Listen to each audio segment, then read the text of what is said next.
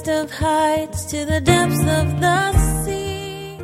For God so loved the world that he gave his only begotten Son, that whosoever believes in him should not perish, but have everlasting life. Notice, God doesn't love the systems of the world, but he loves the inhabitants of the world. We are not supposed to love the world in the sense of its systems and the things that it's about, but the people in the world. That's who God is talking about.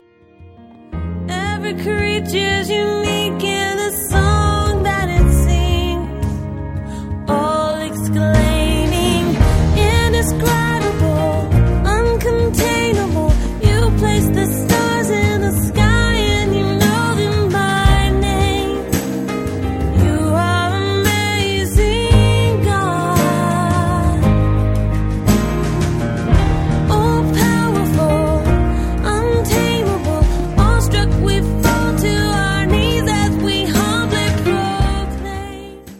Welcome, everyone. You're listening to Truth in Christ Radio, a Bible teaching radio ministry of Calvary Chapel of Rochester with Senior Pastor Rob Kellogg. Who was told every lightning bolt where it should go? John 3:16 has long been celebrated as a powerful declaration of the gospel. Of the 31,000 plus verses in the Bible, it may be the most popular single verse used in evangelism. God didn't wait for the world to turn to him before he loved the world. He loved and gave his only begotten Son to the world when it was still the world. As Pastor Rob tells us, God does not love the systems of the world, but the people of the world. Yes, that means you. He gave his only Son for you.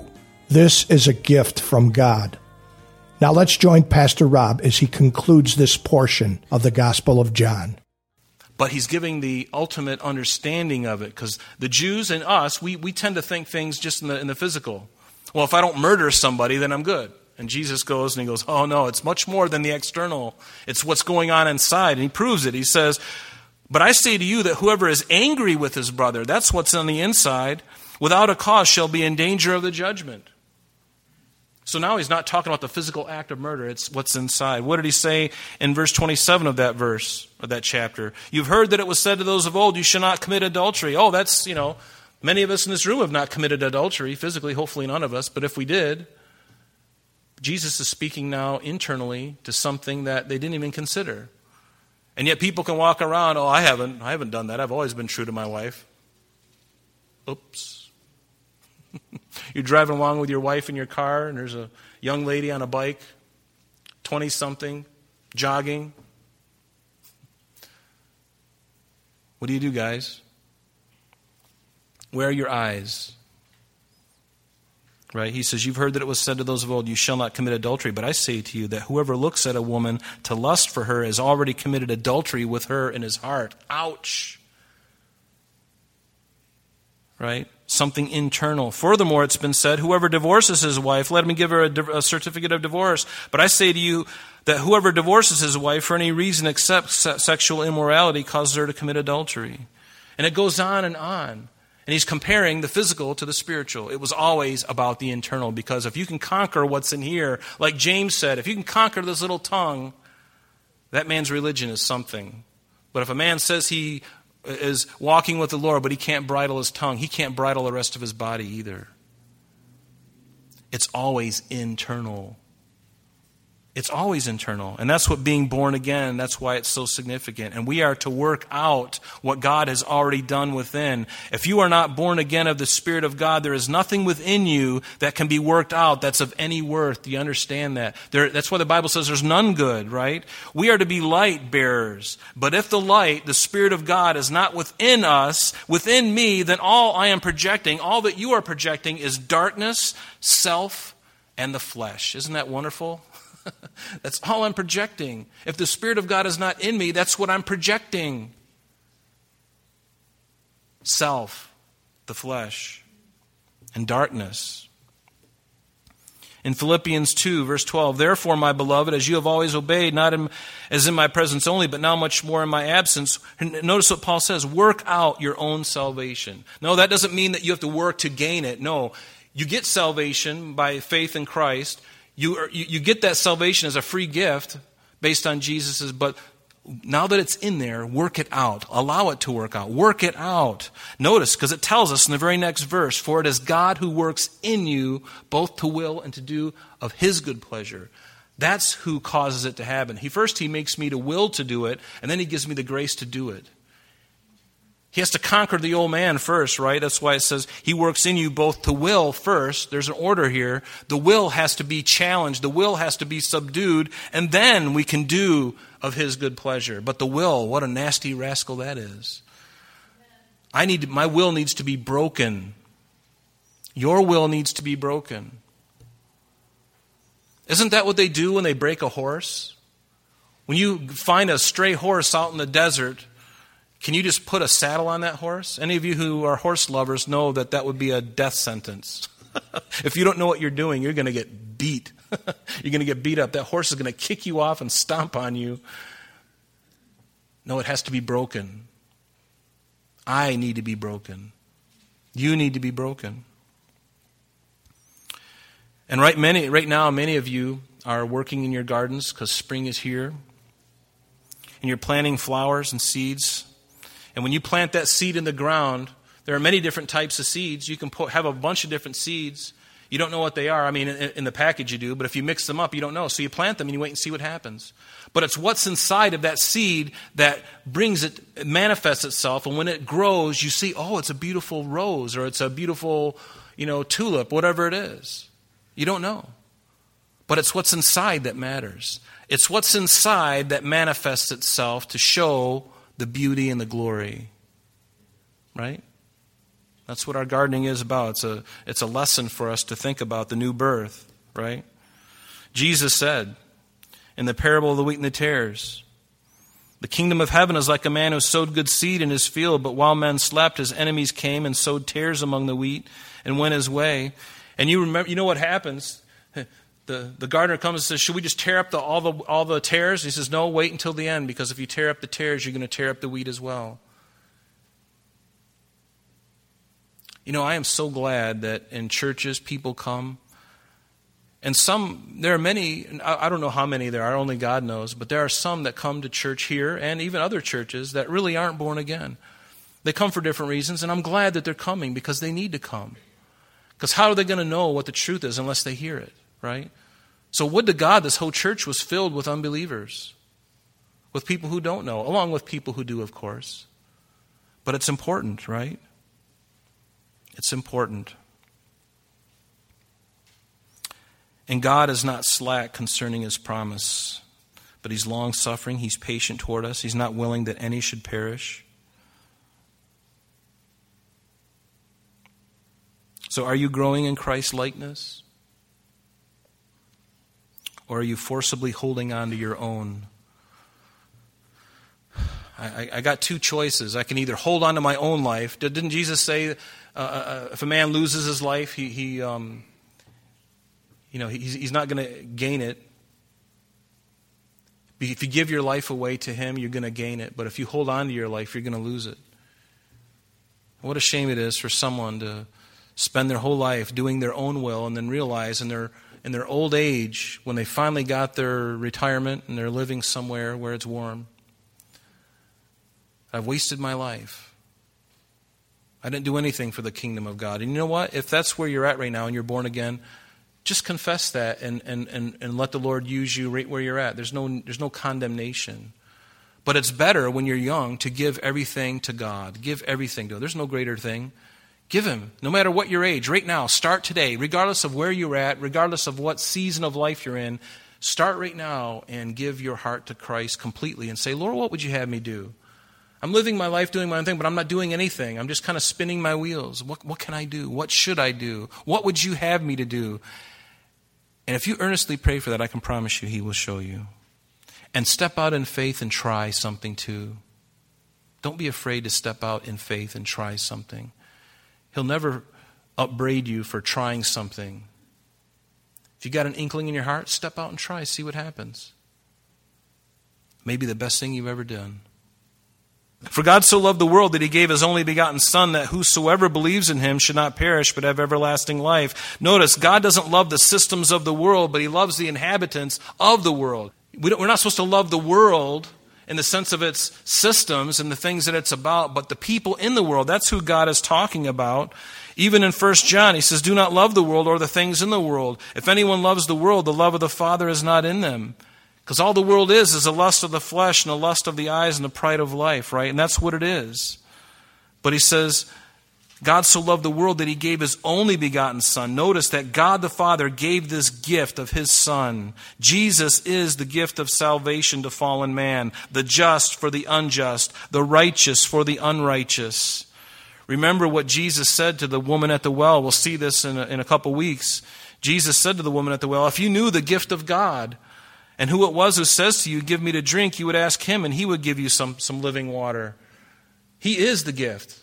For God so loved the world, the people in the world, everyone in the world, regardless, he so loved the world that he gave as a gift. Notice it's not something you earn. A gift is something that's given, not something you've earned. God gave Jesus Christ, his only begotten Son, that whosoever, anybody, believes in him would not perish, eternally, but have everlasting life.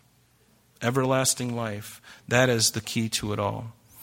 John 3, 3.16 is no doubt the most popular verse in the Bible. Even unbelievers can quote this verse, but they don't know it. Because within this short verse is the gospel.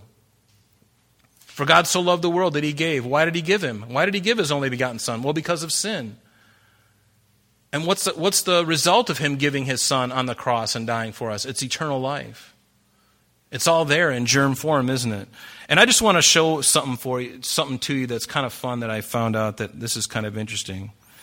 In the um, in in the English Bible, the King James, the New King James, and the New American Standard, it has this verse exactly as it is in here. And I love the fact, and this is just a silly little thing, but, and again, it's only in these three translations, but there's 12 words on, on each side, and the very center word is Son. It's like it all points to the Son. It's like the arrow's going this way, the arrow's going back. It's pointing to the Son. It's all about Jesus. In fact, didn't Jesus say, In the volume of the book it is written of me? In the volume of the book it is written of me. It's all about Him. Now, in the Hebrew, it doesn't show up this way. It's got its other wonderful peculiarities, but, but I, I, thought this was just kind of interesting to see. But notice what it says in verse 16 whoever, whoever. It's the same word in the verse 15. There is no such thing as limited atonement as the Calvinists and the Reformed theologians purport. Whoever means whoever. Salvation is open to every single person, no exception, no exceptions. That's God's grace and love. That's who He is. That's His nature. And for those who hold to these strict forms of Calvinism and even the Reformed theology, you're wrong. You're wrong. You've stumbled over a few verses and you've built and embraced a doctrine that is lopsided and does not take in the whole counsel of God. And do you understand that that's how cults get started? I'm not saying it's a cult to believe in Reformed theology, but I am saying this that when you take something out of context and you don't understand the whole counsel of God, you can run away and build a whole mountain on this one doctrine, and it can be totally wrong. The Calvinists and the Reformed theologians believe that, you know, um, you know that God is uh, all sovereign, and, and He is all sovereign, and He chooses but he's got an unfair advantage. He lives outside of time. We are stuck in time. So, therefore, him being outside of time, we're stuck in time. There's the difference. That's why he can say things in advance that we don't understand. But every person is responsible. Every person is accountable. It's not like God says, here's the gospel to only a few people. Only a few people are saved. No, that is a lie from the pit of hell. It's open to every single human being. And if you read the entire Bible, it does say that. God is sovereign, but man is responsible. Both are true, period. Not one or the other. They're both true. They're both true. in fact, in Isaiah 57, it says, Thus says the high and lofty one who inhabits eternity. God inhabits eternity. We don't. He knows what's going to happen, but He doesn't make it happen. With us, He allows us free will and free choice. But again, he's got the unfair advantage. I don't know why they, people don't understand that. The difference is the vantage point. If I'm looking in time, that might be a struggle, but when I think about God looking outside of time, He knows what choice I'm going to make. He doesn't make me choose. He doesn't say, well, you're not chosen, so I'm not going to share with you. No, He shares with every single person. Every person is accountable before God. Does that make sense? Because He knows. Read Psalm 139. He knows the words that we're going to speak tomorrow. Therefore, he knows all things. He can't learn. He knows what we're going to do, but he doesn't make us do that thing. We are accountable and we have the decision to make. Does that make sense? I don't know about you, but it's very simple to me. I, maybe, I, I like being simple because I believe that's the truth. And the entire Word of God speaks to that. Whoever believes in him should not perish. And the implication in this last phrase of verse 16 is that if you don't believe in Christ, there is only one other option for you, and that's the second death. We looked at that when we were in Revelation chapter 20. Verses 11 through 15 talks about the second death.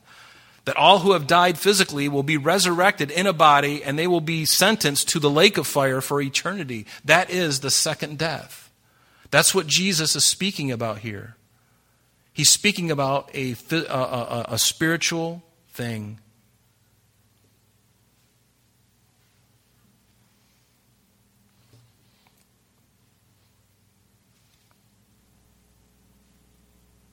For God did not send his Son into the world to condemn the world, but that the world through him might be saved. You know, it's an unfortunate thing, but some people have this warped idea of who God is. They think that he's just this angry man in the upstairs you know, I've even heard that. It's such a an unfortunate thing. You know, he's he's not some angry God in the sky who just can't wait to crush people. There are churches that teach that. You better watch out. God is angry with you, you sinner. I've heard that. I've heard that. Unfortunately, my mother grew up in, a, in an environment like that where it was so strict. I mean, don't even look cross eyed. You know, I mean, everything was just like, oh, you know, you just you had a fear. I mean, if they even put sandals on, you know, I mean, it was this kind of legalism and this kind of uh, thing. It was just not good. It's not good. That's not who God is. He doesn't want to ruin anything, He wants to bless. He wants to bless you. God wants to love and bless you. Yes, He will warn you, but He wants to save your soul. Notice verse 18 He who believes in Him is not condemned, but he who does not believe is condemned already because he has not what? He's not believed in the name of the only begotten Son. Why should anybody be condemned? It's because they don't believe in Christ. You have a decision. We have a decision to make.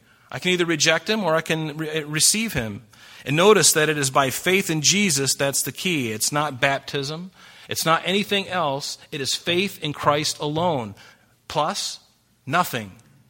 There's nothing else. It's faith in Him alone. And there are plenty of scriptures concerning that. And this is the condemnation that light has come into the world, and men love darkness rather than light because their deeds were evil. And this is why people go to hell because they love their sin much more than they love Jesus. And they won't give up. They made a determination I'm not going to give it up. And God will let you. He will let you hang on to your sin if that's what you want. He's not going to force you. For everyone practicing evil hates the light and does not come to the light lest his deeds should be exposed. And before we were born again, our lives were all about practicing evil, wasn't it?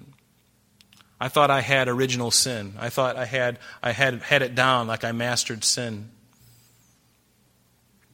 I think we all feel that way. But happy is the man or the woman who walks in the light and has no shame. Because sin has a way of making us feel shame and making us afraid. You know, in Florida, Chris and Margot, when you go to Florida, you're going to encounter a creature that I know about, and it's called the palmetto bug. They're in every single house. And God help you if at midnight or 1 o'clock in the morning you go out to the, the, the, refrigerator to get something to drink because you're thirsty and you turn on the light, you may be surprised. There may be one of these little critters on your countertop. Palmetto, they're about that long. Thank God they don't have teeth, but they're that long. They got wings and they look horrifying. But when you turn on the light, they scamper away And it's just like us, you know. In our sin, God turns on the light, and just like those palmetto bugs, you know, they go away. We're like those palmetto bugs. But notice, but he who does the truth, there's something about the truth that it's not just something I learn in my head. It's something that I've got, I've got to do something with that truth. I've got to do something with it. But he who does the truth comes to the light that his deeds may be clearly seen that they have been done in God. The truth needs to be expressed in the things that we do and think. We have to act upon it. We have to act upon it. What did James say? Let me, let me find it here.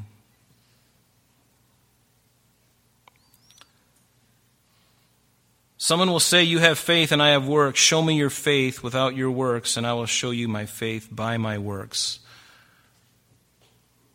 You can say you have faith, but where, how do you qualify that statement if I'm living in rebellion? But if I say I have faith in God, it ought to change me. There ought to be something I'm doing with that faith. I don't, I don't do something to be right with God, but when He's in me, then I do something as a result of what He has already done. Do you, know, you understand the difference? I don't do it to earn his favor. I do it because I already have the favor of God. Because I'm already saved and born again. I do those things as a result of that. It, it comes out of my life. That's the way it should be. He says, Show me your faith without your works, and I will show you my faith by my works. Works can't save you. Your faith saves you. But if you're truly walking in faith, the truth, it will change your life. It ought to change your life. It ought to change the way I do things. Right?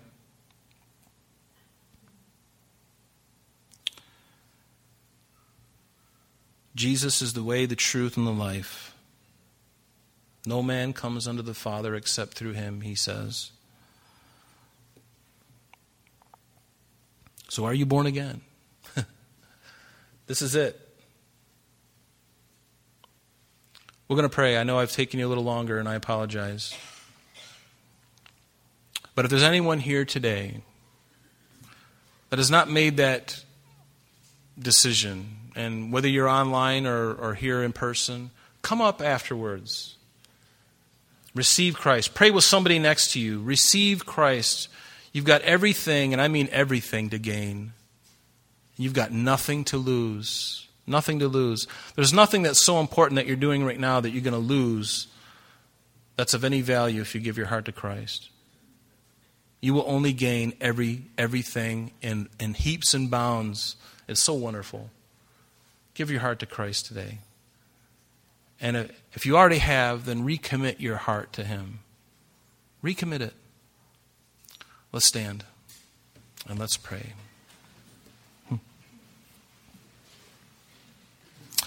Heavenly Father, we come before you this morning again, and, and Lord, I just pray that this message of the new birth, Lord, we, we've been in it for three weeks. Lord, may it really take root into our heart for those who are here present, for those who are online. God, we ask that you would convict every heart, Lord, concerning the need, the necessity of the new birth. Lord, that we'll spend eternity with you. So, Father, we just we, we surrender today and we give you our hearts afresh. And we love you and we thank you for your great love for us. And we praise you and we thank you in Jesus' name. And everyone said? Amen. Amen. Amen. God bless you. That's all the time we have for today, but please join us next time as Pastor Rob continues our study in the book of John.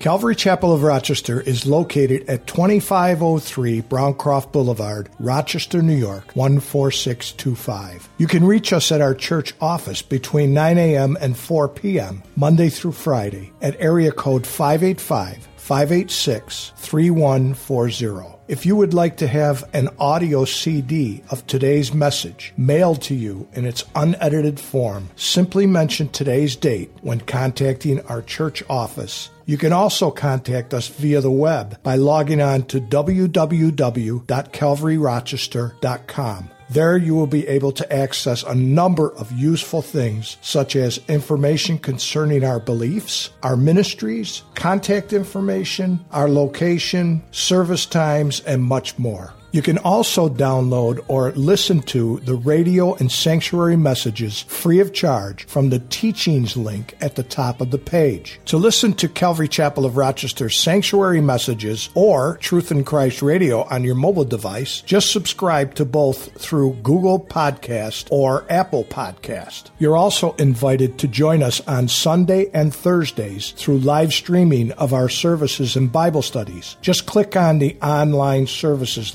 link on the website. We're so glad that you could join us today. And if there is any way that we can bless you with your walk with Jesus Christ, please don't hesitate to call our church office. Remember, Jesus said, I am the way, the truth, and the life. And for this cause I have come into the world, that I should bear witness unto the truth. Everyone who is of the truth hears my voice. May God bless you in abundance today as you walk with Him. And until next time, this has been Truth in Christ.